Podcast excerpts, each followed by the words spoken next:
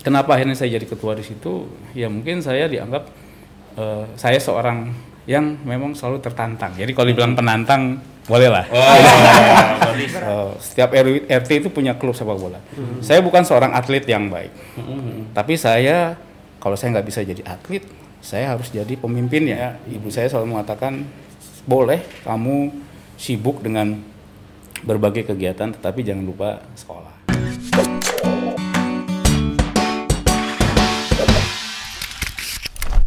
Uh, Pak Luki kan lulusan teknik industri, yeah. tapi belakangan waktu di pemerintah SBY Pak Luki kan masuk di uh, Kementerian Perekonomian ya Pak ya. Sebelum Atau, di Bappenas saya dimasuk di Unilever dulu, oh, PT Unilever Indonesia. Unilever. Ya. Oh. Jadi ini menarik memang uh, bagi saya ya. Mm -hmm. uh, saya sebetulnya belum pernah terpikirkan untuk menjadi pegawai negeri sipil. -hmm.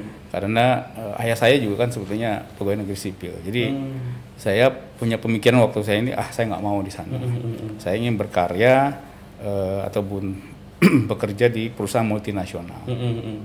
Nah waktu itu Unilever buka PT Unilever Indonesia, saya mendaftar. Uh, Alhamdulillah dua bulan kemudian setelah lulus saya dapat uh, pekerjaan, pekerjaan di Unilever. Memang nah itu kembali lagi tantangan saya muncul lagi bahwa uh, saya masuk sini saya ingin melakukan sesuatu memperbaiki apa yang bisa lakukan gitu. Ya. Nah, yang saya lihat gitu, memang Unilever ini ternyata perusahaan yang sudah established oh, iya. multinasional di Indonesia besar. waktu itu sudah puluhan tahun gitu ya.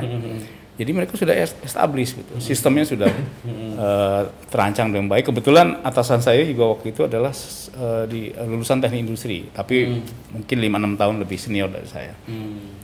Yang ingin saya katakan bahwa saya masuk kemudian banyak yang menarik. Hmm. Belajar saya, belajar hmm. banyak. Hmm. Tapi kemudian uh, setelah saya tiga bulan di sana, kehidupan menjadi rutin. Hmm. Karena memang Eh, karena sudah established mm -hmm. semua dan tertata dengan baik gitu ya terutama saya waktu itu di bagian perencanaan produksi mm -hmm.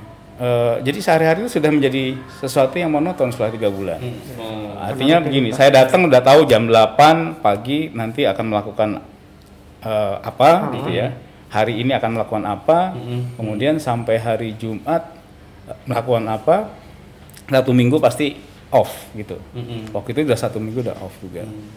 nah uh, menjadi sesuatu yang rutin kemudian karena begitu kita sudah menguasai apa yang ada di sana uh, sementara mau melakukan perubahan juga mungkin ya mereka sudah establish itu nggak mudah bagi yeah. seorang staf baru masuk melakukan perubahan. Bukannya enak pak kerja hmm? di Unilever, pekerja pekerjaannya seperti itu kalau nggak salah Unilever terkenal kalau oh, di Unilever kalau kalau orang tua saya senang sekali karena iya. setiap bulan kita dapat jatah bulanan. Nah, iya. Yang namanya produk-produk Unilever itu oh, apa iya. Sunsilk, Pepsodent hmm, segala hmm. macam saya dapat meskipun dipakai juga nggak akan habis buat eh, tiga uh, empat bulan gitu ya. Tapi saya setiap bulan dapat. Hmm. Jadi ibu saya itu senang sekali saya oh. ada di situ. Hmm.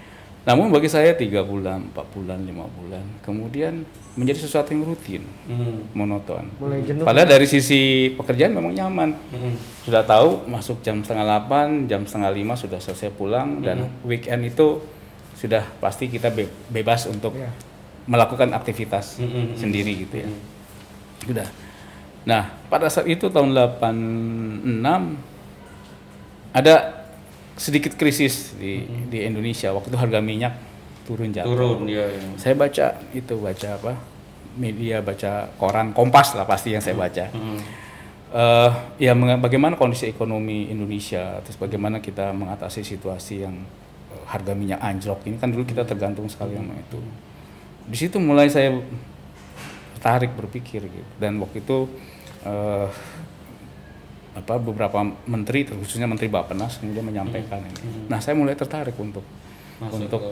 melihat uh, apa masuk di dalam menganalisa kebijakan publik gitu. Hmm. Ya. Seperti kenapa sih apa yang uh, terjadi gitu. Dan hmm. saya mulai baca-baca buku hmm. ekonomi. Nah, mungkin ya ini adalah uh, jalan hidup saya gitu. Yeah, yeah, yeah. Ternyata bekas dosen saya kemudian manggil saya. Hmm. Bekas dosen saya ini juga pernah jadi menteri hmm. Pak Kuntoro Mangku Subroto. Oh, Pak Kuntoro Mangku Subroto. Dia manggil saya, "Lu lu ngapain Bang gitu di Unilever? Mau nggak gitu, apa kerja di Bapenas?" Bapenas gitu. Iya, ini uh, kerjaan ini kalau mau ada lowongan di sana. Hmm. Oh, Kuntoro yang ngajak. Ya. Jadi Pak Kuntoro lah yang membawa mm -hmm. saya kemudian tertarik untuk uh, mencoba mendaftar ke Bappenas. Mm. Saya mendaftar, kemudian uh, saya tanya tugasnya apa dan sebagainya, mm. berapa gaji pasti tanya. Yeah.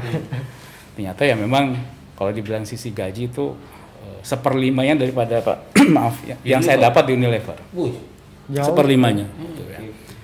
Terus dari sisi waktu kerja bagaimana? Dia bilang di sini nggak ada waktu kerja yang jelas, nggak hmm. tentu. Hmm. Oh ya, gitu. Nah terus saya uh, apa uh, tanya sama pacar lah, ya. Hmm. gimana nih? Saya bilang gitu. Minta izin sama pacar itu ya. gimana nih saya bilang gitu. Uh, kalau kerjanya dengan gaji segitu seperti apa gitu. Hmm. Nah, dia bilang ya tanya aja sama diri kamu gitu, yang hmm. dicari apa sebetulnya gitu kan Nah, terus orang tua dong, ya orang tua pasti kemudian melihat kamu itu udah enak-enak di sana, mm-hmm. ini gajinya cuma segini gitu. Apa iya. kamu yakin? pindah? Ya saya bilang kalau memang ini adalah jalannya saya ya saya harus kalau boleh saya dapat restu, mm-hmm. saya akan jalannya. Nah, mm-hmm. karena pacar dan orang tua akhirnya memberi restu, mm-hmm. ya udah itu adalah hidup kamu, silakan jalani. Jadi saya diterima, hmm. masuk memang luar biasa. Jadi hari pertama saya masuk, hmm. itu saya pulang jam 11 malam. Hmm. Padahal waktu ini lever itu uh, jam, jam, pulang, jam ya? setengah lima udah pulang. pulang ya. Weekend pertama saya, hmm. jadi weekend pertama itu artinya Sabtu Minggu, hmm. saya masuk kantor juga hmm. di Bapenas itu. Hmm. Karena di Bapenas dan banyak di kantor pemerintah lah saya kira. Saat itu selalu ada istilah standby. Hmm. Yeah kamu tunggu gitu pimpinan lagi rapat hmm. siapa tahu ada hal-hal yang harus dikerjakan Siapa. malam itu juga jadi kita jam 5 lagi beres-beres mau pulang hmm. Tahu ada perintah standby hmm. nah standby itu bisa yang namanya jam 10 baru keluar perintahnya hmm. kalau jam 10 keluar perintahnya pekerjaan ya sudahlah nggak apa-apa hmm. kita bisa menginap di kantor hmm. ya tapi kadang-kadang sudah menunggu lama jam 10, nggak ada apa-apa. Kamu pulang aja.